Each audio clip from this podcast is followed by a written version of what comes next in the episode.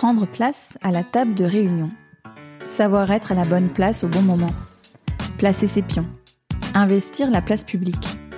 Mettre en place une top organisation à la maison. Déplacer des montagnes pour une cause. Placer plus de sens dans sa vie. Les femmes ont-elles enfin trouvé leur place? Quels espaces veulent-elles occuper aujourd'hui dans la société et sous quelle forme?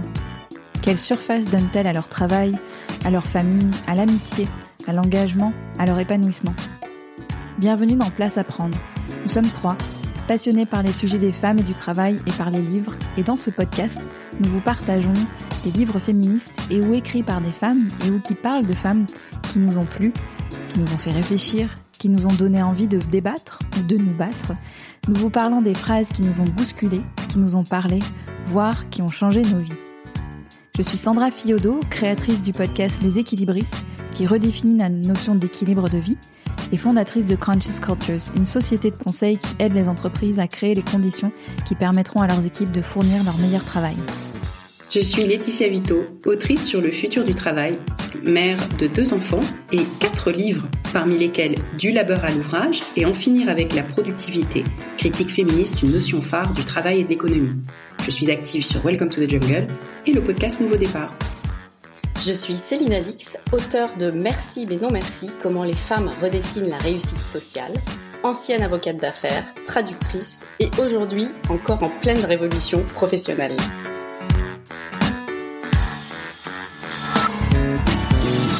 Bonjour Sandra, bonjour Laetitia. Euh, on se retrouve aujourd'hui pour parler de la maternité, mais plus précisément de la représentation de la maternité dans le discours. Alors, euh, le discours, c'est euh, les médias, la littérature, euh, les podcasts. enfin, on, s'est dit toutes les trois que ça faisait un moment qu'on trouvait, notamment depuis la pandémie, que la maternité, on parlait de la maternité de manière euh, beaucoup plus nuancée peut-être qu'avant. Euh, il y avait d'abord l'humour. C'est vrai que pendant la pandémie, euh, il y a eu pas mal de vidéos, de, de posts assez drôles sur le fait de se retrouver enfermé avec ses enfants. il y a eu aussi des, des tendances à dire que bah, la maternité c'était pas tout blanc, tout noir, tout rose, etc. Enfin, on s'est dit toutes les trois, on, on, en a discuté, et on s'est dit que c'était quand même intéressant de faire un peu le point sur voilà comment la maternité est représentée dans les dans les arts ou dans les dans le discours aujourd'hui. Euh, donc moi j'avais envie de parler de deux choses. C'est que moi il y a deux choses qui m'ont qui m'ont intéressé ces derniers temps. J'ai moi j'aime j'aime bien aller voir des expos d'art et donc j'ai j'ai vu deux expos euh, ces derniers temps qui m'ont marqué euh, en lien avec cette représentation de la maternité. Et je vous parlerai d'un podcast qui m'a aussi beaucoup marqué, que j'ai entendu il y a deux ans, mais qui reste le podcast moi sur euh, la maternité qui me qui continue de me de, voilà de m'intéresser. Ensuite, Laetitia, je crois que tu veux nous parler d'un livre qui s'appelle euh, Screaming on the Inside, euh, the instant ah c'est hyper dur à dire the, Sustainability of American Motherhood. American Motherhood. Et là, euh, ça va être ça va être une déconstruction un petit peu du mythe de la mère parfaite. Euh, dont, tu, dont tu vas nous parler. Euh, et ensuite, Sandra, toi, tu nous parleras d'un livre euh, qui s'appelle Strange Situation et qui va parler de la, de la théorie, je sais pas si on peut dire une théorie de l'attachement. Exactement, d'une appropriation de, la, de, de, cette théorie de l'attachement par une mère, son, son voyage à elle sur, sur cette question-là. Ouais, donc je pense qu'en fait que ce que toutes les trois on, on, est en train de dire, c'est qu'en ce moment il y a vraiment une déconstruction de la du mythe de la mère parfaite. Et donc voilà, on voulait on voulait en discuter et euh, et aborder euh, aborder ce, ce, cette tendance qu'on a qu'on a, qu'on a trouvée euh, hyper intéressante. Avec la conscience qu'on pourrait faire six épisodes et pas avoir fait le tour du C'est clair. Donc euh, oui, alors moi, je voulais vous parler de deux expos que j'ai vues récemment euh, à Paris. Là, il y en avait une, c'était une exposition qui a eu lieu au Centre Pompidou d'une artiste américaine qui est morte il y a une vingtaine ou trentaine d'années, qui s'appelle Alice Neal, et qui a commencé à peindre euh, des femmes enceintes, mais de manière super réaliste. Donc euh, c'est pas euh, c'est pas la Madone, c'est pas les figures qu'on voit d'habitude, c'est vraiment une peinture très très réaliste. Donc la maternité n'est pas que bliss, bonheur et et petit voilà et, et petit je sais pas, petite représentation de, chérubin, voilà, tout est rose, etc. Et la deuxième, c'est une exposition qui est en cours au Palais de Tokyo et qui fait beaucoup parler d'elle pour d'autres raisons, mais c'est une exposition de Myriam Kahn, c'est une artiste suisse. Et alors, elle, elle peint la maternité, mais et là, c'est encore de manière encore plus directe. On voit carrément une, une femme qui accouche euh, et on l'a in, in, in, our face, c'est-à-dire qu'on mm. voit l'accouchement euh, de, de, de, plein, de, plein, mm. de pleine face. Donc, je trouve ça intéressant que la, la maternité commence à être représentée euh, dans sa dimension, euh, j'ai envie de dire technique, physique, idéologique et hyper réaliste en fait. Euh, c'est ce que c'est. Et donc l'art commence à se, à s'emparer de ce sujet. Et euh, c'est assez intéressant, je trouve. Il me vient en tête en t'écoutant par opposition à, l'accouchement de Rachel dans Friends, tu sais, où elle a, elle a à peine une goutte de sueur. Enfin, tu sais, il y, a, y a, y a cette, à cette époque-là où on n'avait aucune idée de ce qui se passait dans un accouchement et où euh, on était à milieu de. Alors évidemment, Friends, c'est pas l'endroit où représenter la réalité euh, physique que tu viens de décrire, mais quand même, quand, entre cette époque-là où l'accouchement c'était avec un drap et puis hop, on poussait, ça sortait, et ce que tu décris là, ouais, euh, il y a du film. Quoi. Ouais, non, c'est, c'est intéressant. Et alors, euh, ensuite, sur, alors moi, j'ai pas choisi de livre euh, pour cet épisode pour euh, incarner la représentation de la maternité dans, dans le discours. Moi, moi, c'est marrant parce que que, ce que, je retiens de, ce que j'ai lu, de ce que j'ai entendu toutes ces dernières années sur la maternité, c'est vraiment un, podcast que j'ai entendu il y a deux ans.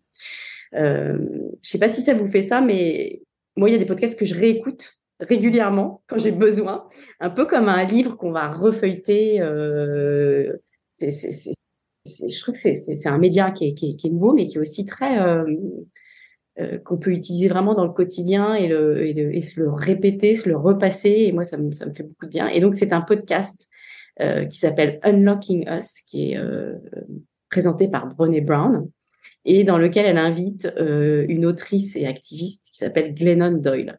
L'épisode a été enregistré pendant la pandémie.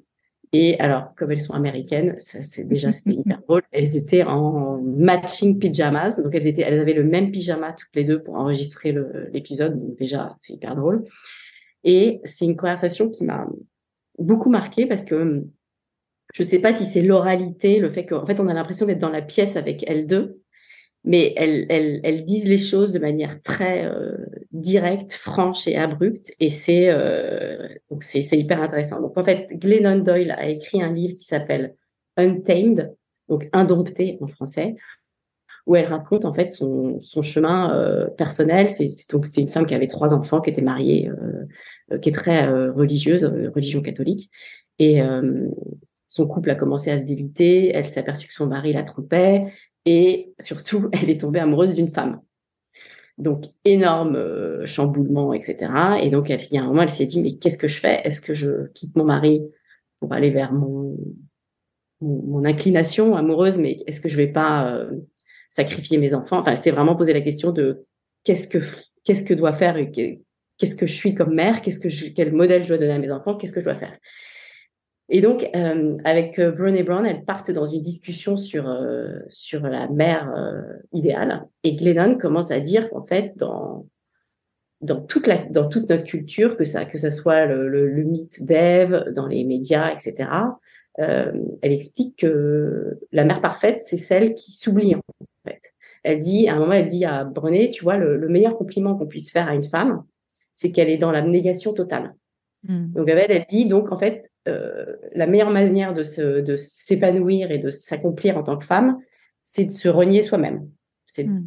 d'être dans la négation. Et elle dit, mais qu'est-ce que c'est que cette connerie? Et t'as Brené qui fait, mais oui, c'est de la pure connerie, ça.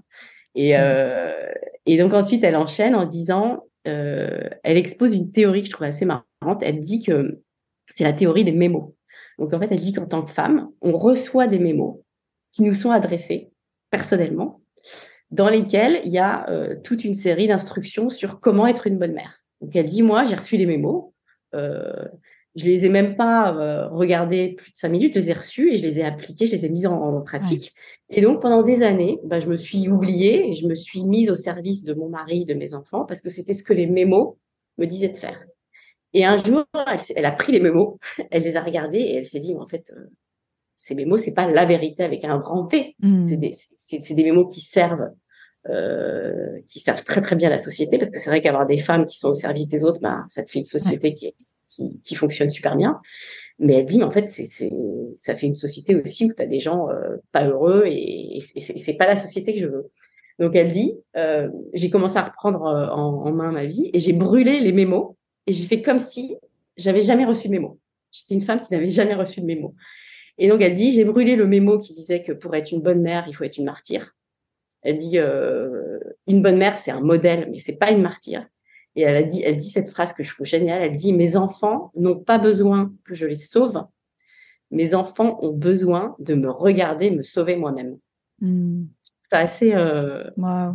Donc elle brûle ce mémo-là. Elle brûle le mémo qui dit que euh, euh, il faut qu'elle reste avec son mari parce qu'il faut il faut surtout pas éclater la famille, etc. Et donc elle, elle voilà, elle part dans ce truc où les mémos sont brûlés. Elle fait comme si elle avait jamais eu de mémos et elle écrit ses propres mémos et elle dit mes mémos ils sont pas ils sont ni bons ni mauvais, ce sont mes mémos. Euh, ils sont pas ils sont pas inscrits dans le marbre donc je vais les je peux les modifier tous les jours ou, ou toutes les semaines. Mais j'aime bien cette idée de déconstruire euh, la maternité, de faire la différence entre ce que finalement on nous a euh, on nous a adressé comme instruction et pour servir euh, une cause qui n'est pas forcément la nôtre et de d'inventer ses propres mémos. Je trouve ça voilà, j'ai trouvé que la théorie des mémos était, était, hyper intéressante et ça et ça fait une, je trouve une bonne transition avec ton sujet toi Laetitia de la mère parfaite parce que finalement ces mémos, on a toujours tendance à nous les renvoyer. Même quand on les a brûlés, on va en recevoir d'autres. C'est fou quand même comme la maternité reste euh, l'endroit des injonctions. Et... Ouais, complètement. Et c'est pour ça que c'est intéressant que finalement toutes les trois là, on se tourne vers les États-Unis euh, dans nos références. C'est pas complètement un hasard. C'est que d'abord il y a plein de contrastes, plein de combats sur euh, le, le, fait de mettre cette ambivalence ou enfin, d'avoir le fait que le regard ambivalent sur la maternité, il est encore plus important dans un pays où ces injonctions, malgré tout, sont encore plus fortes qu'elles ne le sont, euh, en tout cas en France. Euh, peut-être mm. peut-être que l'Allemagne est plus proche des États-Unis à cet égard. Et, euh, et, du coup, ce que tu dis sur le podcast, ça ressemble beaucoup quand même à ce que au livre dont, je vais parler. L'autrice Jessica Groves, c'est une journaliste du New York Times euh, qui raconte euh, euh, qui raconte en fait sa découverte de, des grossesses, des maternités et le fait que bah, tout d'un coup, euh, voilà, in your face, elle a compris tous les tous les aspects durs, moches, compliqués, physiquement difficiles et que justement ça rentrait en contradiction avec les mémos. elle parle pas des mémos, mais avec les mémos qu'elle avait reçus auparavant. Et donc, elle a écrit Screaming on the Inside euh, suite à la pandémie. Ça a vraiment été aussi un déclencheur, cette, euh, ce moment d'enfermement où euh, elle avait un petit enfant et elle a vécu une grossesse et puis donc du coup un, un début de voilà début de seconde maternité dans un contexte très très particulier. Elle a eu envie de dire très haut et fort que c'était difficile, que c'était injuste, que ça n'avait rien de naturel. Et, et la pandémie, euh, évidemment, euh, on pourrait croire que c'est une parenthèse, mais en fait, ça a été aussi un révélateur, surtout dans le contexte américain, parce que il y a tout d'un coup tout, toutes les offres de childcare et puis les écoles qui ont fermé complètement. Mais même avant et puis encore plus après, c'était déjà une offre qui était insuffisante, qui était trop chère, qui était très inaccessible pour beaucoup. Euh, par exemple, hein, il y a sur les sur les 4 ou 5 millions de femmes américaines qui ont qui ont dû être arrêtées de travailler alors qu'elles auraient pu continuer à travailler pour garder leurs, leurs enfants pendant la pandémie, il y en a quand même un million qui n'ont pas repris. Mmh. Et elles n'ont pas repris en partie parce que euh, l'offre de, de, de, de garde d'enfants n'est, pas n'est toujours pas suffisante. On n'arrive pas à recruter, c'est trop cher, etc., etc. Et donc dans la pendant la pandémie, du coup, au-delà, au-delà de ça, en fait, elle, elle dénonce un, un système euh, qui rend la maternité quasiment incompatible, enfin unsustainable un, invivable, insoutenable euh, par rapport au contexte. Euh, donc elle décrit voilà une santé mentale qui qu'on ne peut pas maintenir au top niveau, une santé physique qu'on ne peut pas maintenir au top niveau, une vie active qu'on ne peut pas maintenir au top niveau, c'est juste impossible. Donc il y a le childcare, il y a euh, une pression sur les mères qu'elle décrit comme étant de plus en plus forte.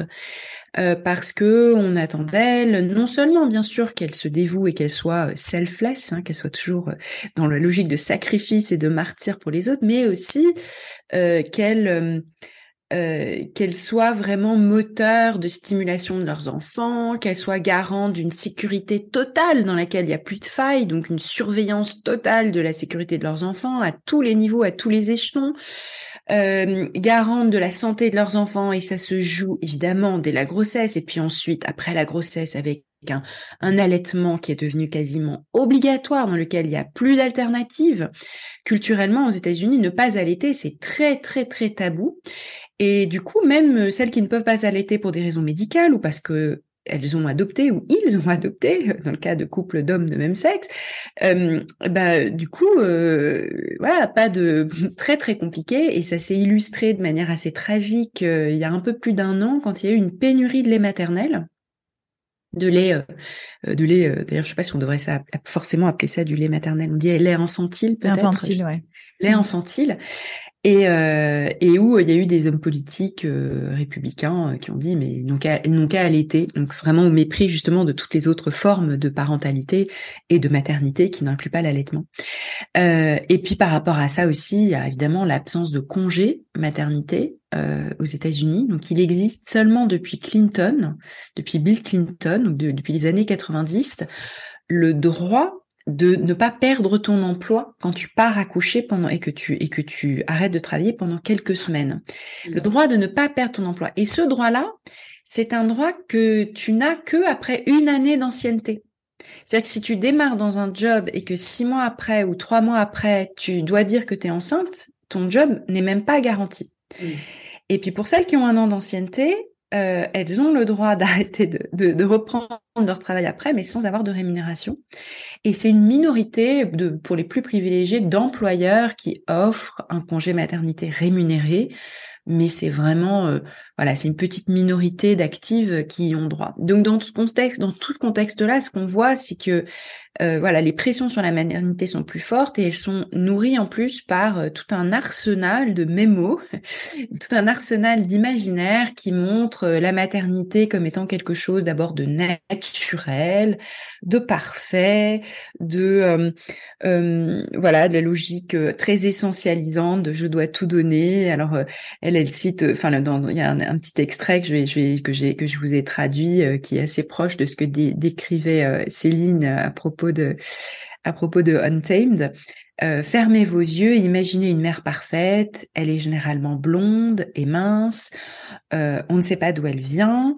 Elle a installé elle-même sa cuisine. D'ailleurs, vous pouvez aller voir ses vidéos euh, do it yourself sur TikTok. elle intègre sans accroc le travail, le bien-être et la sphère domestique. Pendant la pandémie, elle a fait l'école à la maison pour ses enfants et puis elle se levait à 5 heures pour méditer. Et alors, vous savez, alors c'est toujours elle qui dit, oh, vous savez que c'est du pipeau tout ça, mais pourtant vous avez probablement internalisé tout ça. Euh, donc c'est vraiment exactement la logique des mémos que tu décrivais, Céline, c'est exactement ça. Et du coup, dans Screaming on the Inside, le titre il est très fort. Voilà, c'est vraiment un cri, euh, un cri qui vient de l'intérieur. Elle a envie d'imposer une vision ambivalente et réaliste, un petit peu aussi comme dans l'exposition de photos que tu as décrit, euh, où on voit l'accouchement de manière très réaliste, avec tout ce que ça a de, de, de douloureux, de puis même de problématiques. Euh, des, je sais pas si on voit, euh, je ne sais pas si j'aurais envie de voir des hémorroïdes, mais je veux dire, il y a des tas de trucs comme ça très concrets, de varices de machin, de trucs qui montrent que bah non, ça puis, puis on en meurt. Enfin, voilà, c'est pas euh, quelque chose qui, se passe euh, comme ça, euh, comme une lettre à la poste.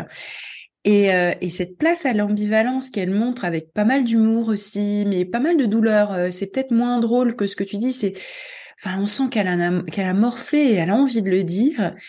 et ben pour elle, cette ambivalence, cette place à l'ambivalence, elle est, c'est une nécessité politique parce que le discours euh, sur la maternité parfaite, il n'est pas anodin, il n'est pas neutre. En fait, il sert une vision politique dans laquelle bah, on n'investit pas dans des services qui vont mutualiser toutes les choses difficiles de la maternité.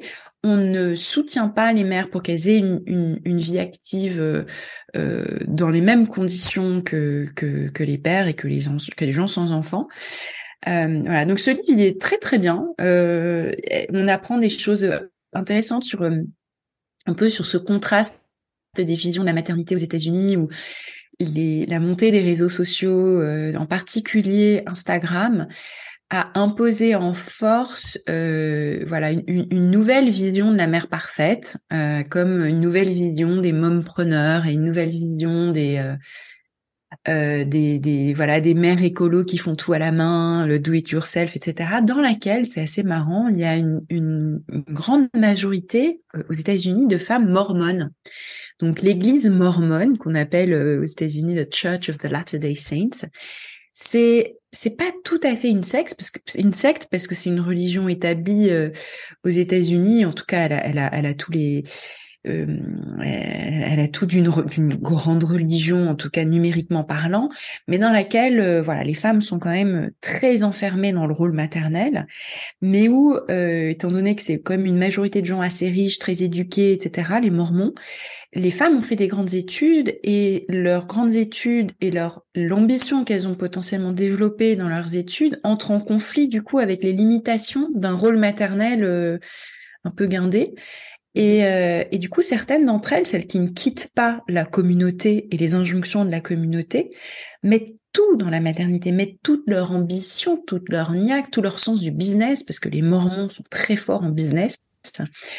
Euh, et donc, il y a des grandes influenceuses Instagram qui euh, du coup, gagnent leur vie avec ça, bien sûr, hein, qui sont des, des, des championnes, on va dire, d'Instagram. De. Euh, et donc, quand vous voyez, en tout cas sur les comptes américains, euh, ces blondes minces parfaites qui font tout elles-mêmes, euh, qui ont six enfants, euh, il y a de grandes chances pour que ce soit des mormones. Et c'est assez intéressant de se plonger dans, dans l'histoire de cette communauté-là très particulière dans, l'histoire américaine. Mmh. Oui, c'est vraiment intéressant ce que tu dis sur l'aspect politique. Euh, d'une société qui a vraiment besoin finalement que les femmes fassent tout ça gratuitement et avec le sourire et, et pas du tout dans la douleur ça sert les intérêts finalement d'une société.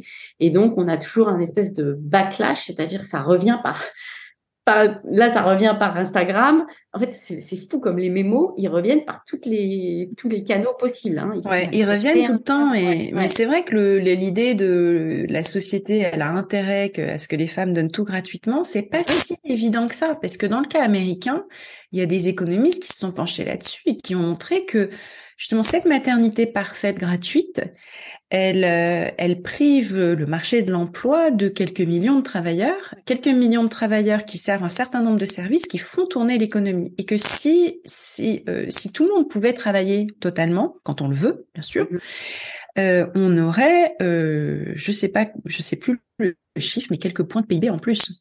Mm. Euh, donc si on, on, on, prend ces arguments-là, euh, c'est pas si clair en fait. C'est pas si clair que ça sert. En revanche, euh, il est probable que bah, ça sert une vision d'un patriarcat dans laquelle on a euh, une groupe, un, groupe de gens qui sont dominés, quoi, qui sont dominés, qui sont dépendants.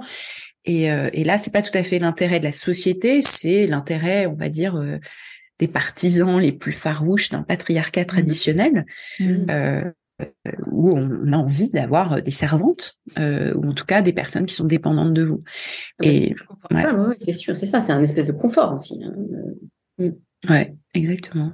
Moi, ce qui m'interpelle, Laetitia aussi, c'est le, c'est le titre du bouquin. C'est ce screaming on the inside, parce qu'il y a plein de choses là-dedans. C'est, euh, c'est le screaming déjà. C'est à quel point c'est très récent qu'on puisse parler des émotions dites négatives qu'une mère peut ressentir. Euh, comme on disait en intro, hein, on est censé ressentir de la joie, de la fierté, de, une forme d'épanouissement à, à, à, tout niveau euh, en tant que mère et d'accepter de dire bah il y a aussi de la colère, du ressentiment, euh, de la rage parfois, de la mm-hmm. frustration, toutes ces émotions là qu'on n'a pas du tout envie de de regarder, qui sont très inaccessibles pour les femmes en général. La colère, c'est rare qu'elle s'exprime en colère. Euh, enfin voilà, c'est c'est ça se transforme souvent en autre chose, en tristesse qui est beaucoup plus acceptable euh, Mm. Voilà. Et ce on the inside, parce que au final, c'est ça la, ce qui est de merveilleux dans notre époque, c'est que justement des supports comme le podcast, comme euh, euh, le livre qui est qui est aujourd'hui euh, plus accessible aussi, on peut plus facilement éditer. On, on, a en tout cas des tribunes beaucoup plus accessibles pour que ce soit pas on the inside et que ces expériences maternelles nuancée, ambivalente, puisse se, se dire, se s'entendre et donc rassurer aussi s'exprimer et, rassurer mm. parce que euh, jusqu'à il y a pas longtemps c'était un truc qui était vécu dans la honte dans le je ne suis pas normal euh, je, dois avoir un problème je dois mal faire les choses parce que regarde toutes ces femmes autour de moi merci Instagram qui elles y arrivent très bien mm. euh, qui trouvent ça génial tout le temps et qui ont jamais envie de hurler à l'intérieur quoi et, ça fait un super euh, lien avec euh, le, bouquin dont je voulais vous parler qui s'appelle Strange Situation. Euh, le sous-titre c'est A Mother's um, Journey on, to the Science of Attachment. Donc c'est c'est l'auteur Bethany Saltman qui est journaliste, chercheuse aussi et qui a l'impression d'avoir eu une enfance un peu distante avec une relation assez distante à sa mère et qui est terrorisée à l'idée de massap l'éducation de sa fille, qui est terrorisée à l'idée de mal faire, euh, de, de, faire des erreurs, de, de, gâcher en fait la vie de sa fille euh, en n'arrivant pas à développer le lien qu'il faudrait développer avec sa fille.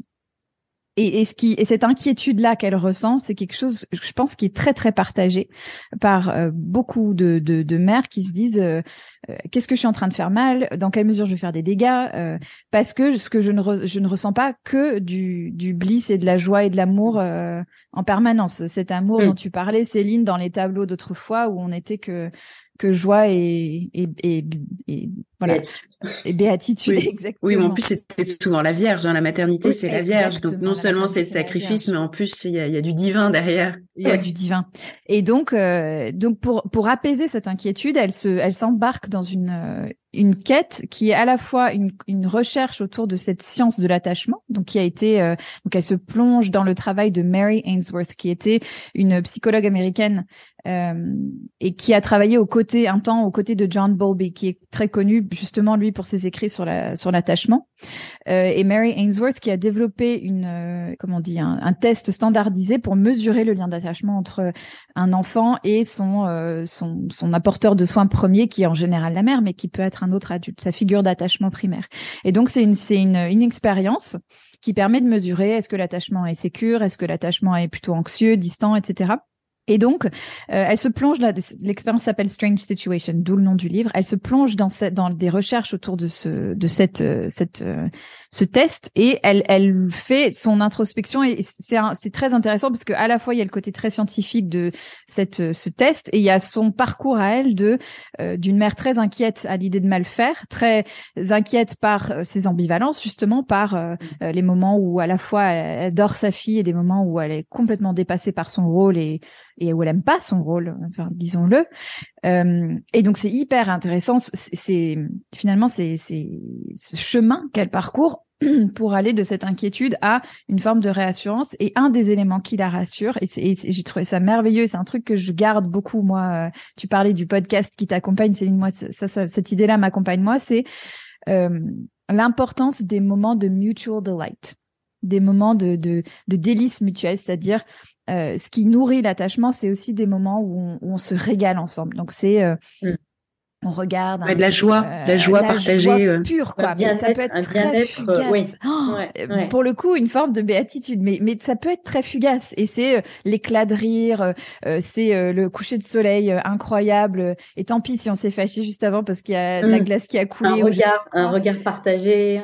Exactement. Et ça, mm. c'est merveilleux de se dire, euh, ça vient de là. Et, ce, ce, livre, alors, il est malheureusement pas traduit en français, mais, euh, mais voilà, ça peut s'écouter, ça peut se lire. Et, c'est vraiment intéressant sur bah, qu'est-ce qu'on fait de, cette, euh, de ces sentiments tout à fait contradictoires qu'on peut éprouver.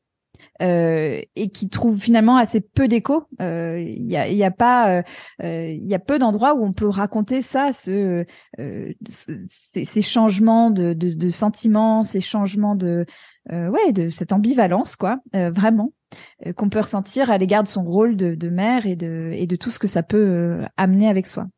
Et alors c'est drôle et ça, ça, un peu, c'est en complément, mais je continuais mes recherches hier soir et je vous partage. J'ai trouvé des sites américains absolument géniaux et notamment des des, une Instagrammeuse qui s'appelle, qui a un compte qui s'appelle Diary of an honest mom. Donc euh, il y a cette idée d'honnêteté et de, et de dire les choses. On n'est ni dans le trash ni dans la béatitude, on est entre les deux euh, et où elle partage des, des choses euh, souvent assez humoristique sur sur son vécu quoi, son quotidien et il y a un truc qu'elle partage à un moment une vidéo qui est géniale où elle elle c'est des extraits de sa vie. On voit jamais vraiment ses enfants, elle les protège assez mais des moments où elle se marre avec eux. où elle est où elle est en train de faire des trucs sympas et elle dit je, je m'enregistre ça pour me le repasser mmh. le soir quand je suis allongée dans mon lit à me redire tout ce que j'ai mal fait dans la journée.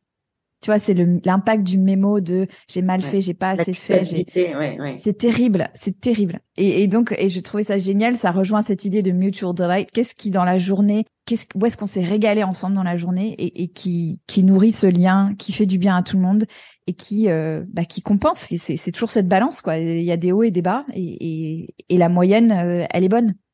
Mm. Euh, donc c'est, c'est, enfin voilà, moi je trouve que c'est génial parce que par rapport à notre débat les filles sur euh, est-ce qu'aujourd'hui il y a plus de place pour l'ambivalence, euh, enfin pour un regard sur l'ambivalence maternelle, je trouve que oui. Et en même temps, c'est exactement ce que vous disiez. Il y a ce le boomerang de ok, tu t'exprimes ton ambivalence, ben tiens, on va resserrer la vis quoi, avec des des, des remontées. Euh, C'était Lucille, je crois, qui est qui faisait, qui, écrivait quelque chose récemment sur. Euh, peut-être on parlera mieux, Laetitia, sur euh, sur ses mères, euh, le retour des mères au foyer. Oui, le retour des trad, les trad wives, etc., qui reviennent en force. Mais mais Sandra, c'est ce que tu disais à propos du mutual delight dans la relation très particulière d'une mère ou d'un père avec ses enfants.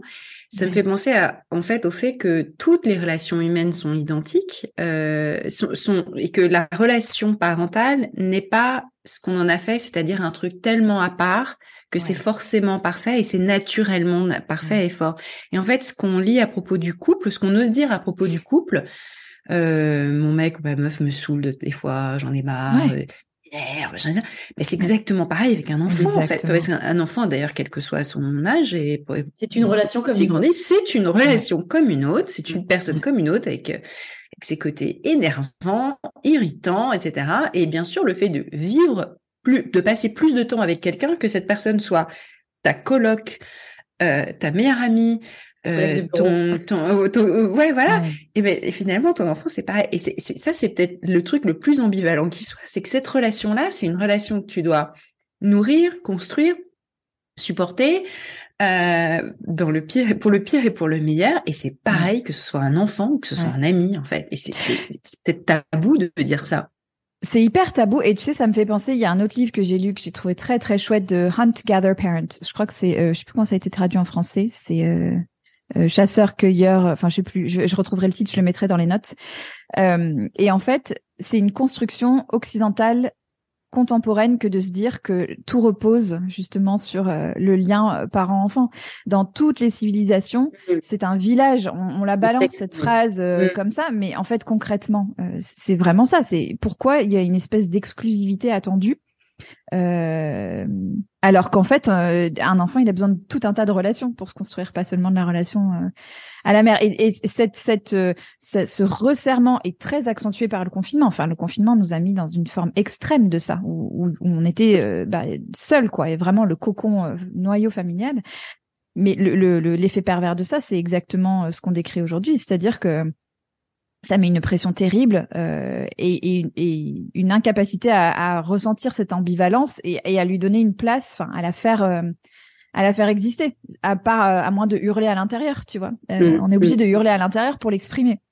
Donc c'est hyper important, c'est très euh, c'est fou encore une fois comme nos nos, nos vies intimes sont totalement politiques. Ça rejoint ce que tu racontais tout à l'heure, Laetitia, sur euh, sur la nécessité de créer des, des, structures, que ce ne soit pas que euh, dans la relation en tête à tête euh, finalement à l'enfant que, que ça se joue, mais que ce soit un sujet qui soit porté, qui soit réfléchi à un niveau beaucoup plus large de qu'est-ce qu'on qu'est-ce qu'on fait de tout ça, de tout ça en fait, de, de tout ce qu'on a rattaché au rôle maternel, mais qui est en réalité un rôle social quoi. Comment on mmh. élève nos futurs citoyens? Est-ce que c'est est-ce que c'est une vision trop romantique? Du lien parental. C'est marrant, on a, on, avait autrefois cette vision de l'amour euh, monogame, exclusif, euh, hyper romantique, euh, genre the one, hein, la mmh. personne. Et, ça, c'est un peu moins. bon, voilà, on sait qu'un couple sur deux ne dure pas, etc. Mmh. et c'est un peu moins je dirais, c'est un, une injonction un petit peu moins forte. En revanche, euh, on l'a déplacé sur le lien parental avec une vision ultra, euh, voilà, euh, trop romantique d'un lien qui est forcément magnifique. Où on se dit bon bah si c'est pas si c'est pas dans l'amour romantique, comment dire, dans, dans, dans, dans l'amour avec une de couple que je vais trouver ça, je vais le trouver dans l'amour maternel. Ça, cette forme d'amour là, waouh, il y a que ça, il y a que ça de vrai. Et on a mis trop de pression dessus en fait. Euh, l'amour a plein de formes et c'est plein de relations différentes et tu trouves des petits mmh. bouts différents qui vont te nourrir et qui vont nourrir les autres autour de toi, mais il y a rien d'exclusif et puis de de parfait dans cet amour-là en fait. Mmh. Et, dans cette ligne aussi, en parlant d'ambivalence, moi je voulais aussi dire qu'il y a aussi tout ce discours sur le fait de ne pas être mère, de choisir de ne pas l'être, et que c'est OK. Euh, et tu as aussi ces, discours qu'on commence à voir poindre où tu as des mères qui, qui regrettent d'être mère. Et, et, et, pareil, ça s'entend, ça se dit, ça s'exprime. Et, et, ça aussi, je trouve ça, ça fait partie de, de, la, de, voilà, de la nouvelle représentation de la maternité. Euh, et ça, ça ouvre aussi le débat. On n'a pas besoin d'être mère pour, euh, pour, pour s'accomplir en tant que femme. Euh, et, ça aussi, c'est une nouveauté. Et pareil, on va toujours avoir des mémos qui vont revenir régulièrement dire non mais si en fait euh, il faut être mère pour ça. Mais on sent qu'il sent qu'il y a une résistance, que vraiment euh, ça bouge aussi de ce, point de vue-là, je trouve.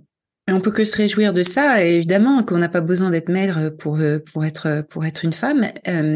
moi, la seule chose qui m'inquiète, c'est qu'une partie de ce rejet, il, est un rejet justement d'une vision non ambivalente de la maternité, et que et que finalement c'est pas complètement un choix. Enfin, si ça l'est, très que dans certains cas, ça ne l'est pas. C'est justement parce que tu ne peux pas t'accomplir en tant que mm. femme en étant mère que tu dis ok, je ne veux pas être mère. Mm. Parce que tu ne peux pas être toi-même, tu ne peux, tu dois te sacrifier. Unsustainable. Voilà, c'est unsustainable, exactement. Et, et, et moi, je, je, je rêve d'un monde où on aurait le choix, quoi. Oui, et, et pour peut-être pour euh, pour conclure, c'est un peu, c'était, euh, c'est un peu toujours cette idée de plus on progresse dans les droits et y compris les droits de prendre la parole et de dire les choses, euh, plus il y a des, des, des contre-courants forts qui viennent s'y opposer. Euh, et pour rejoindre ce que tu disais, Céline, tu vois, à la fois on peut parler aujourd'hui de regrets ou, de ou de, de regrets maternels, qui est quand même peut-être le sujet tabou par excellence. Mais il y a Clémentine Gallet, qui est la, la, la créatrice du podcast Bliss, qui avait fait un épisode sur une mère, interviewé une mère qui Mm. Euh, disait préférer un de ses enfants. et, avec et elle le disait là c'est un méga raccourci que je fais c'était beaucoup plus entouré nuancé etc que ça c'était contextualisé ça a fait elle a été obligée de retirer l'épisode tellement ça a créé de réactions violentes virulentes à l'encontre de son invité donc il y a des sujets ça reste euh, on peut pas tout dire quoi. Vraiment pas. Sur ce lien euh, qui est sacré romantique comme tu dis mm. sacré. Attention. On revient à la vierge là ouais. Mm. on revient à la vierge. Ouais.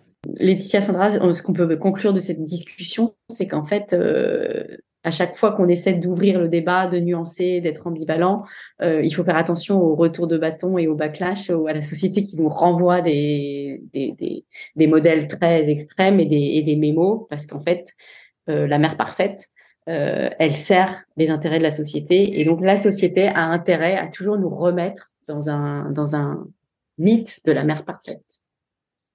Ouais, et la société patriarcale.